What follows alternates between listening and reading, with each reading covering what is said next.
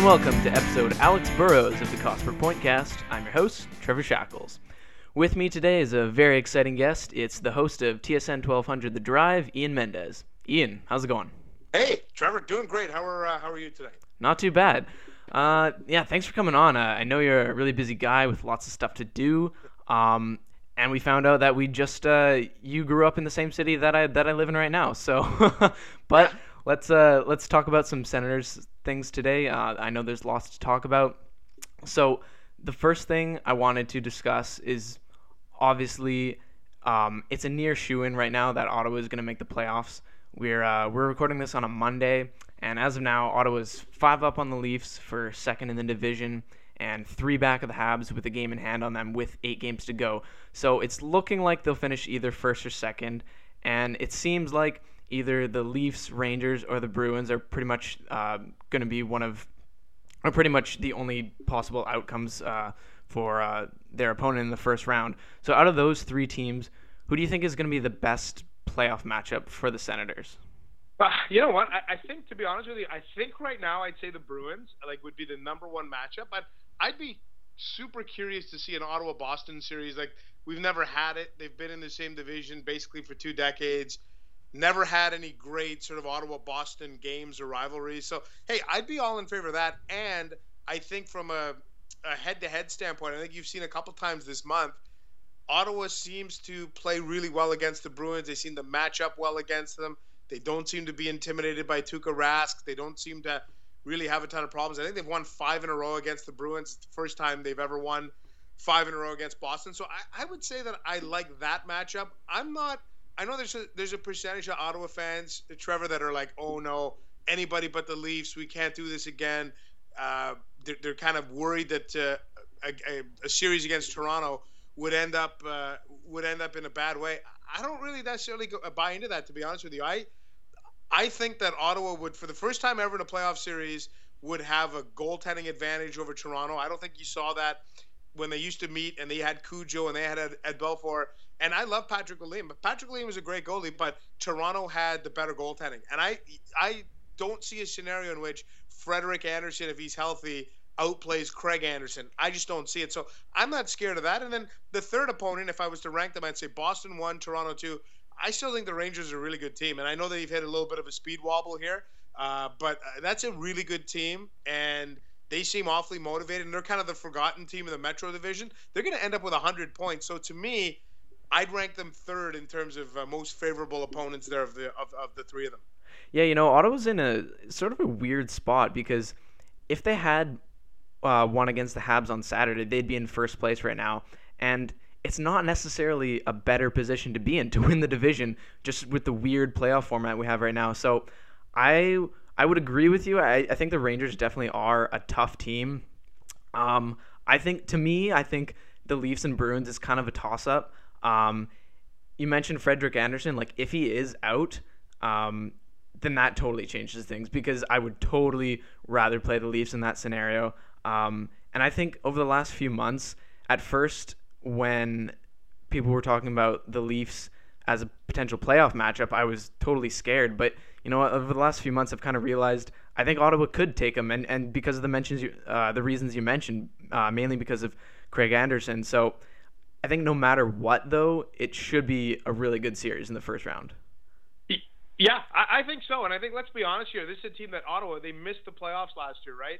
And they've been knocked out of the playoffs in the first round. It feels like every time they go, it feels like they get yeah. knocked out first round. Except for I know 2013 they beat uh, they beat the Habs and then then lost to Pittsburgh. But I think there's uh, Trevor. I honestly think there's no reason. Like if you look at the teams that Ottawa could potentially face in the first round, there's no and then who they could face in the second round.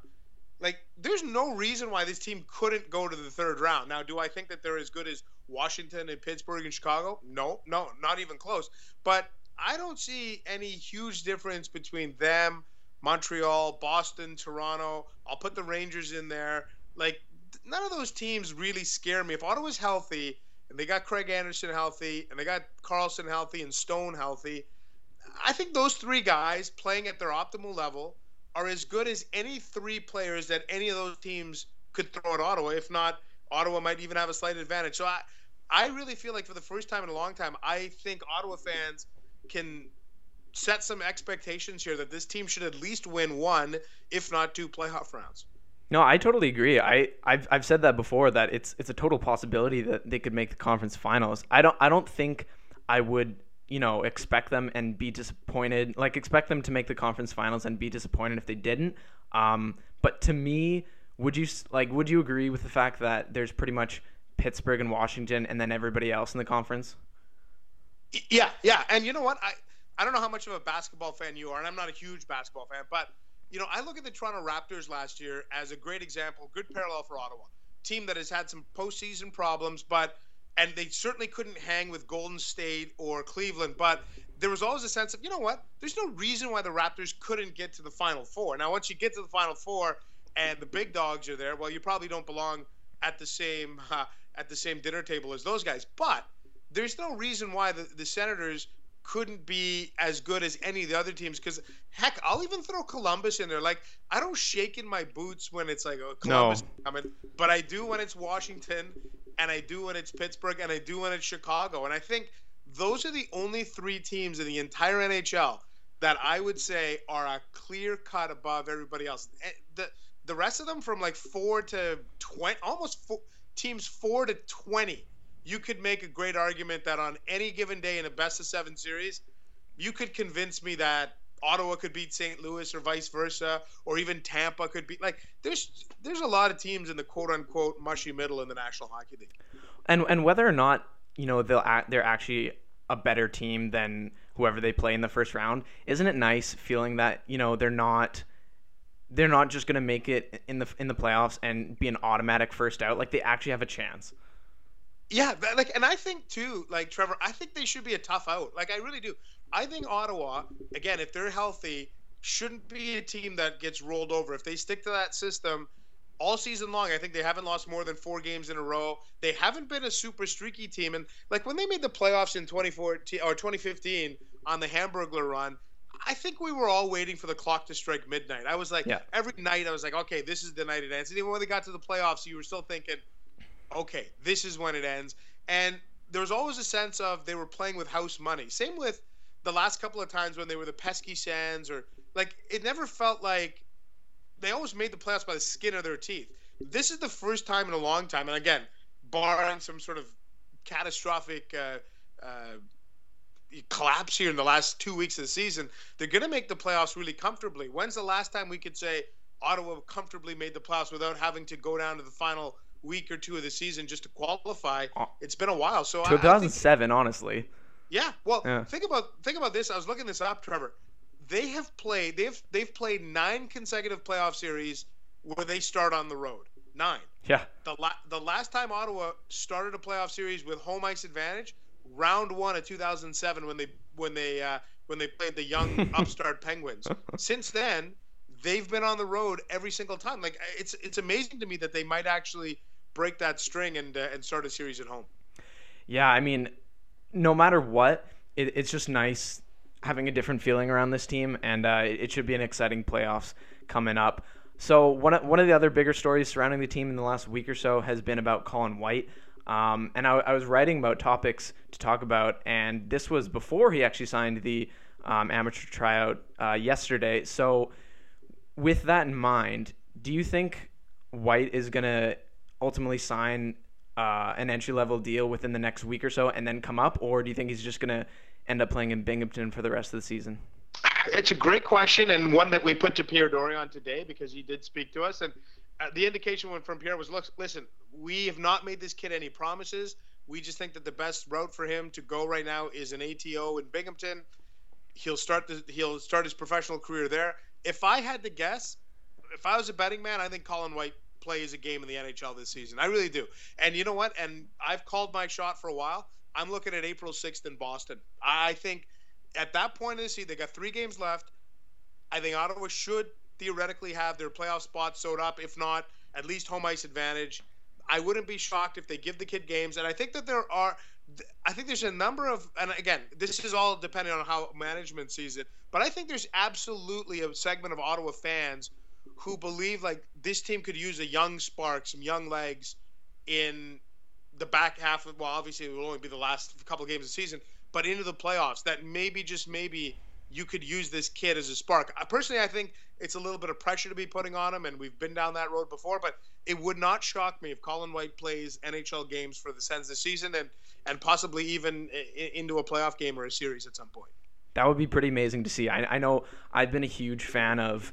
Um, honestly, I, I thought Thomas Chabot could have been good enough to play in the NHL this year, and I, I think White could make an impact as well. And you don't have to have huge expectations for him, but I think if you replace Chris Kelly with him, and who you know hasn't really been that good of a player this year, and he, he's seeing his ice time diminish uh, with every game.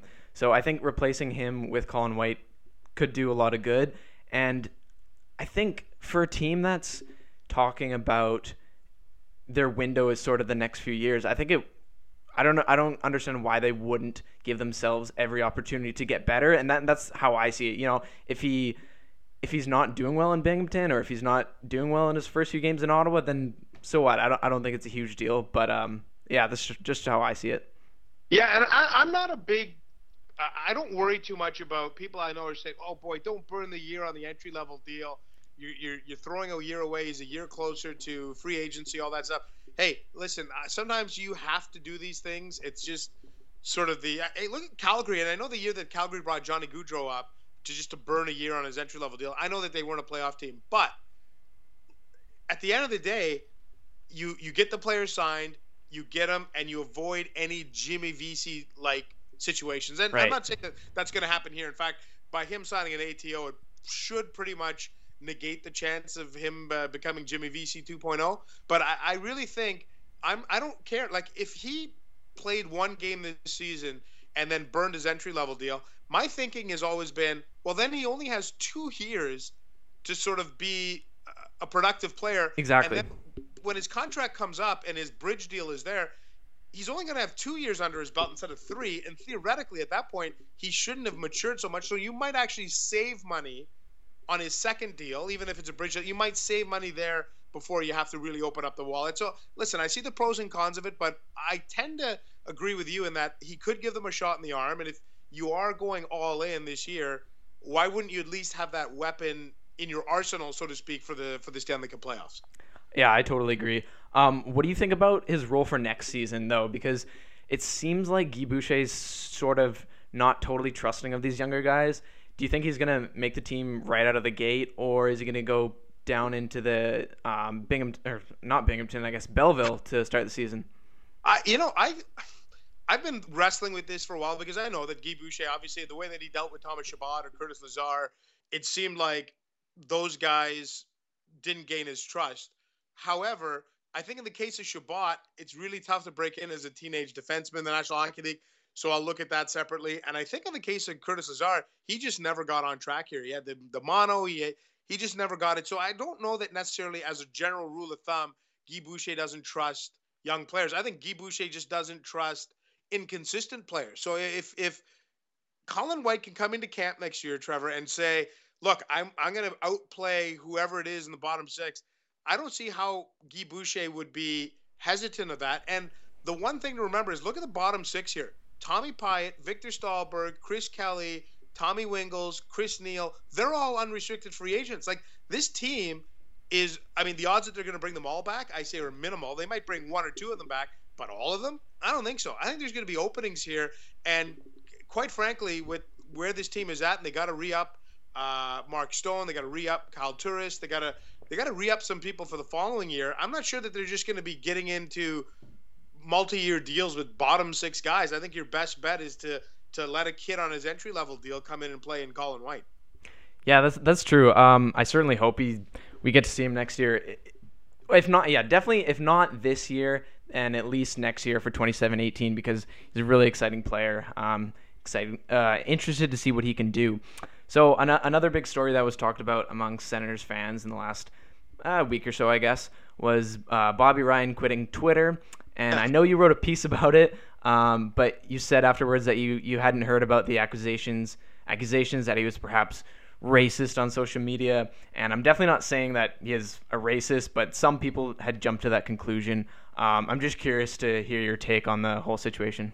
Yeah, you know what? Listen, to be honest with you, I mean, I'm I'm watching on that Monday night. I think it was a Monday night, and uh, there was a pretty negative thread going on about Bobby Ryan. And uh, at some point within the thread, and I wasn't really paying attention to it, but somebody called my attention to it and said, "Hey, I think I think Bobby Ryan just quit Twitter." And I'm like, "What? What do you mean?" Like, you know, uh, and so you know, I went to click on his profile. It said username not found. I said, "Okay, well, the next day Bobby should be coming back in the lineup and should be available to the media, and I'll." Try and pull him aside and uh, and see if in fact uh, he did quit Twitter or if it was just uh, you know, a, a, technical glitch or something like that, or him just saying, "Nah, you know what? I'm just going to cool it for a bit." And you know, I pulled him aside and said, "Yeah, I just said, look, did you quit Twitter?" And he's like, "Yeah, I quit Twitter." And I wrote the piece for TSN.ca, and I and I and I did have one follow up question for him, which was simply this: uh, Did you quit because of a super negative thread uh, that occurred last night, or you know, something along those lines? Like, was there anything in particular that made you leave Twitter? And he said, "No, it wasn't one thing," and yada yada yada. And so I, you know, I put the piece together, I put it out there and then, you know, unbeknownst to me, uh, Greg Wyshynski at, at Puck Daddy writes a piece, says, ah, TSN uh, did the story, but they completely glossed over Bobby Ryan's sinister side. I'm sinister side. I'm thinking, okay, like, what the hell did I miss here? So, you know, I click on the story, and yeah, I remember his tweet from 2014 during the uh, the Ferguson uh, riots in uh, when the team was in St. Louis, and I understand that. And hey, was was Bobby guilty of maybe a naive or poorly timed tweet, hundred percent, hundred percent. But to to to draw a line between that tweet from 2014 and him quitting Twitter in 2017 seems like an awfully big stretch. So, in my opinion, I don't think I failed journalistically to ask Bobby Ryan the question, "Hey, man, did you quit because of this tweet in 2014?" And then, of course, then other people are saying within, uh, but you didn't see uh, he he favorited a couple of tweets about immigration policies in the U.S. I'm like, okay, here we go. So now, so now, because somebody favorites a tweet, you have an insight into being able to make blanket statements about them, and I think that's a really slippery slope. And the only thing I'll tell you, Trevor, is before, and I, I'll, I'll just respect Bobby Ryan's uh, privacy on this one, but before the U.S. election, I sat down with Bobby and had a great chat with him about Donald Trump, about Hillary Clinton. The only thing he asked me was, could you not put this on the record? And I said, absolutely. I just wanted to know. And I can tell you, walking away from that conversation with Bobby Ryan and specifically about Donald Trump, I feel 100% com- comfortable saying, to the best of my knowledge from that conversation and all the conversations I've had with Bobby, I would say that he is not a racist. That's just me. But then again, that's me dealing with him on a personal level. And I think it's that's, and I, you know, I put a tweet out saying I would rather form my opinions from people based on my personal interactions than their social media habits. Now, does Bobby Ryan have some political views that maybe some people don't agree with? Sure, maybe he does. I don't know, but I can tell you straight up from me dealing with him on a personal level and me being the only visible minority that works in this marketplace that I think I'd have a pretty good radar if a guy was like straight up racist and not only that, like I said, I had a great conversation with about uh, with him about politics, about Trump in particular, and I feel really comfortable saying, you know what, I don't see it with Bobby Ryan. I really don't. But if, if people want to judge their uh, or take their view of Bobby based on uh, his social media habits, uh, hey, knock yourself out. I mean, I'm just telling you what I know, and I'm really comfortable with the way everything played out. But I I understand there's people that think that I I glossed over a, a story and acted like I missed something. And, and, and one more thing, here I am going on a rant for a long time. Like I, I don't make a hat like I honestly okay, Trevor, I knew about the tweet from 2014 about uh, Fergus, uh, you know, the Ferguson tweet uh, with uh, with the protest. I, I knew that. I had no clue. Like I, when I and I'm t- straight up, I, I swear on my children's heads I had no freaking clue that he clicked like on a couple of tweets that people would deem to be, you know, racist or, uh, you know, politically charged. I had no idea. And I think I have a pretty good handle on Twitter with Sens Twitter, but I also I also don't go into people's likes and see like, oh, I wonder what uh, Bobby Ryan's like today. I wonder what Erik Karlsson's like today. I don't, I don't do that. So unless it's brought to my attention specifically and someone says, hey, did you see what Bobby liked? And the other thing, like we get so many emails and texts into the radio station all the time from people with all sorts of stories about players about the way they've conducted themselves in the streets or people that are people that are straight up jerks to them. Like we get them all the time. Not one person drew to my attention the entire Bobby Ryan story, which I find fascinating because uh, to me, if it was a major story, I'm pretty sure I would have heard about it, but maybe I missed the boat on it. But I, I'm just saying, I straight up had no clue about uh, that that whole side of it. Yeah, that's interesting. I, I never read the Wyshynski piece that you mentioned there. Um, and like, there, there's no reason why you would have known about the Ryan likes. Like, the only reason I, I had known about it only because um, in, in a group chat I have, somebody had mentioned it, and, and that's the only reason. Like, I, I'm not. I'm not going through his likes. The only reason I did later on was because I was curious. Um, but yeah, I think I think your your point is totally valid. Like if if you think he's this kind of person, then you you have a better idea than, than we do. So I mean, I don't know. It's probably best that he, that he uh, that he quit Twitter. Something I found find really interesting though. Like, do you think if he was playing a lot better and or getting paid five million dollars, like, do you think people would actually care? Do you think this would actually be a story talking about like his like him potentially being racist? No, it's a fair point, right? And I think the the pressure point on Bobby is absolutely the salary. Like, let's be honest, if, if Bobby has half the salary, there is half the venom towards yeah. him. All of the, the venom towards Bobby comes from the fact that he signed a long term contract. And, and it's really funny, right? Like, you ask yourself, if you were in your 20s, why, and you're in your 20s, but like, you know, if, if, if somebody offers you a seven times seven deal, essentially, uh, to be a player, what are you going to say? No? Like, I don't know. Like, that seems like a lot of money. Like, of course you're going to take it. Like, the auto, like, I find it funny that people always blame the player. Like, the player is the one that takes the heat. Hey, uh, there's a lot of blame to go around, I guess, on, on Bobby Ryan and, and, and why his productivity isn't where it needs to be. But I, I think I, I look at it and I say, yeah, I think, you know, if he was more of a productive player, we're not talking about this. Like, and and to me, the best example of that of all time was Ray Emery. Ray Emery was a distraction from day one, but when Ray was winning, nobody said anything. Nobody cared. He was he was colorful. He was fun. He was uh, he was different, right? Then he starts losing games the next year in 07, 08. Boy, this guy's a distraction. This this guy's showing up late for the like it, it's all about success. And I think if you have success individually and then and by extension by the team, people don't care. But the minute you don't do well and the team doesn't do well, all of your actions and behaviors come under a different type of microscope, which I'm not sure is hundred percent fair. But I think we do excuse away things when people are having success, and I'm sure that we wouldn't probably look at, uh, uh, at Bobby Ryan and the tweets in the same way that uh, that certain people do now.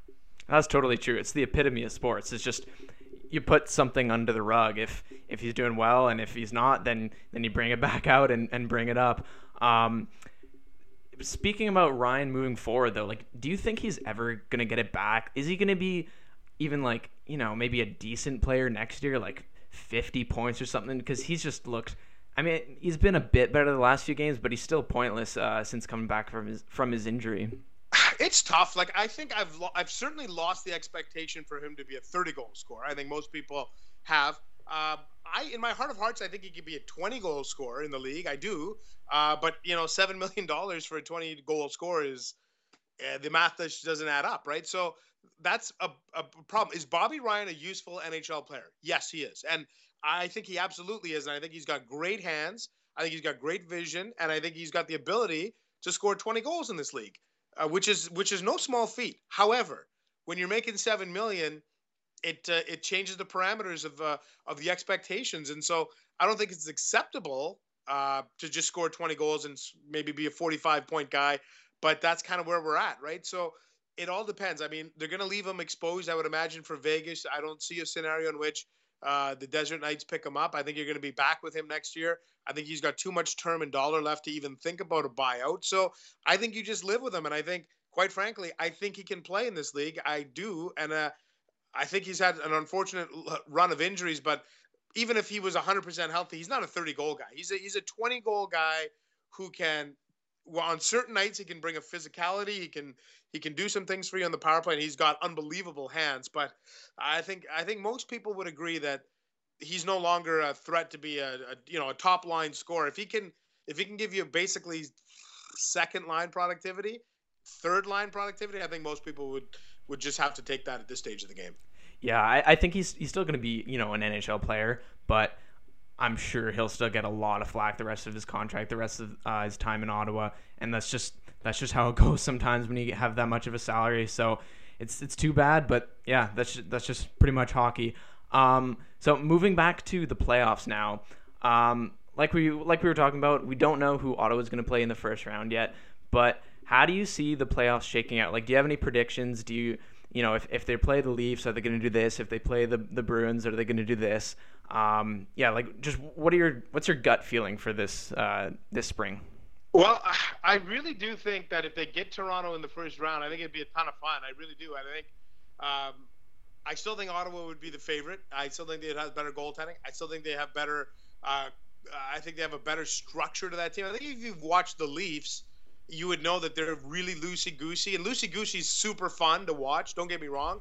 I just don't think loosey goosey wins it for you in April and May. So I think Ottawa, for the most part, would that would just be such a fun series. It really would. I think there's a whole generation of people that didn't grow up mentally or you know emotionally scarred by the Battle of Ontario. There's a whole generation of Sens fans who don't know Darcy Tucker and Shayne Corson and Curtis Joseph and Matt Sundin. Like, there's a whole generation that they're like, yeah, I heard my dad said something about them getting torched by the Leafs, but you know, I've only known the Leafs to be a, a, you know a team that we've beaten fairly regularly. So I don't know that necessarily the fan base is going to be super scarred. I think honestly, like I know I said to you earlier that Boston would be the most advantageous pick in terms of an opponent, but for me personally, I want Toronto. I want them badly because I think it would be great for us. I'm selfishly speaking as the talk radio host. I think it'd be amazing to have the Maple Leafs uh, in a playoff series against Ottawa. I think it would be great, but I think the the amount of hoopla around that thing would just be off the charts because there was no Twitter, there was nothing yeah. like that in 2004 when they last met. This the media world has exploded since, but.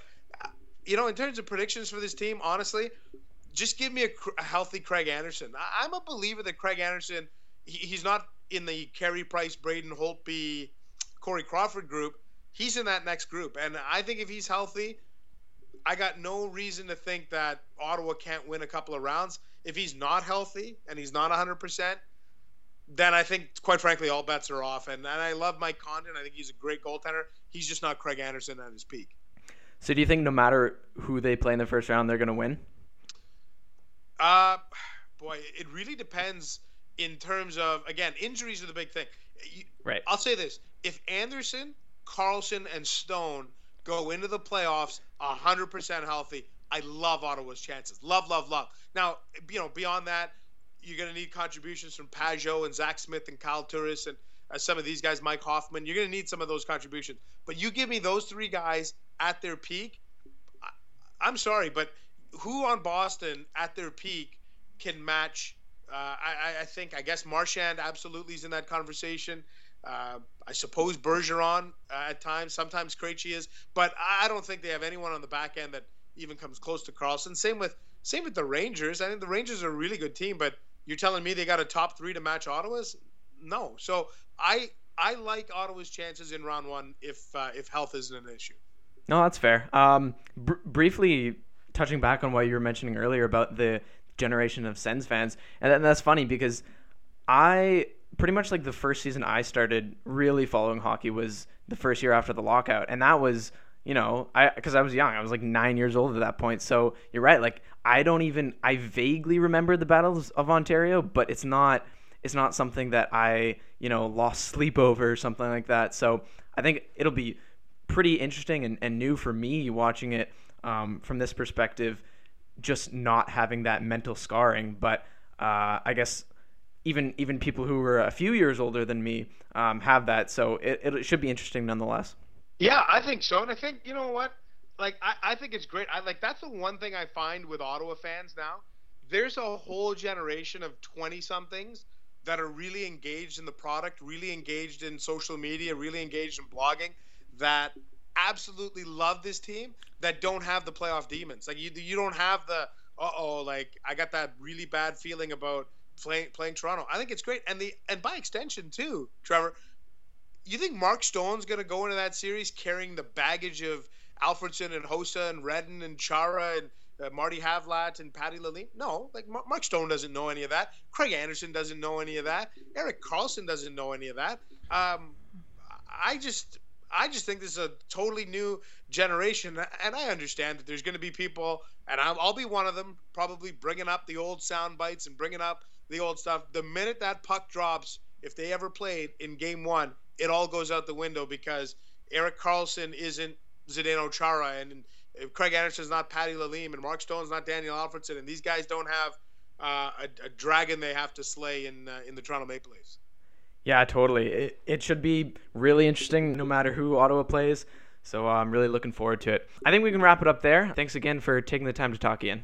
Trevor, anytime. My pleasure. Always enjoy uh, when your stuff gets uh, tweeted out there. I always enjoy reading it. And I, like I said, I love the fact there's so many young Sens fans who are just engaged in uh, what we do in the mainstream media, but are also putting out some some really cool stuff on uh, on uh, on uh, the blogs and, and Twitter. And I think it's great, and I, am hoping you guys get uh, Ottawa, Toronto in round one, and and hoping that Ottawa can win that series. Yeah, exactly. As I finish off the show, reminder to the listeners that the Cost Per Pointcast can be found on iTunes, SoundCloud, and Stitcher. And if you'd like, you can rate and review the podcast on any of those platforms. The playoffs are coming up, so be sure to read Silver Seven Sens as there will be plenty of content in April. And you can follow me on Twitter at ShackTS for some good banter. That's all for me. Adios.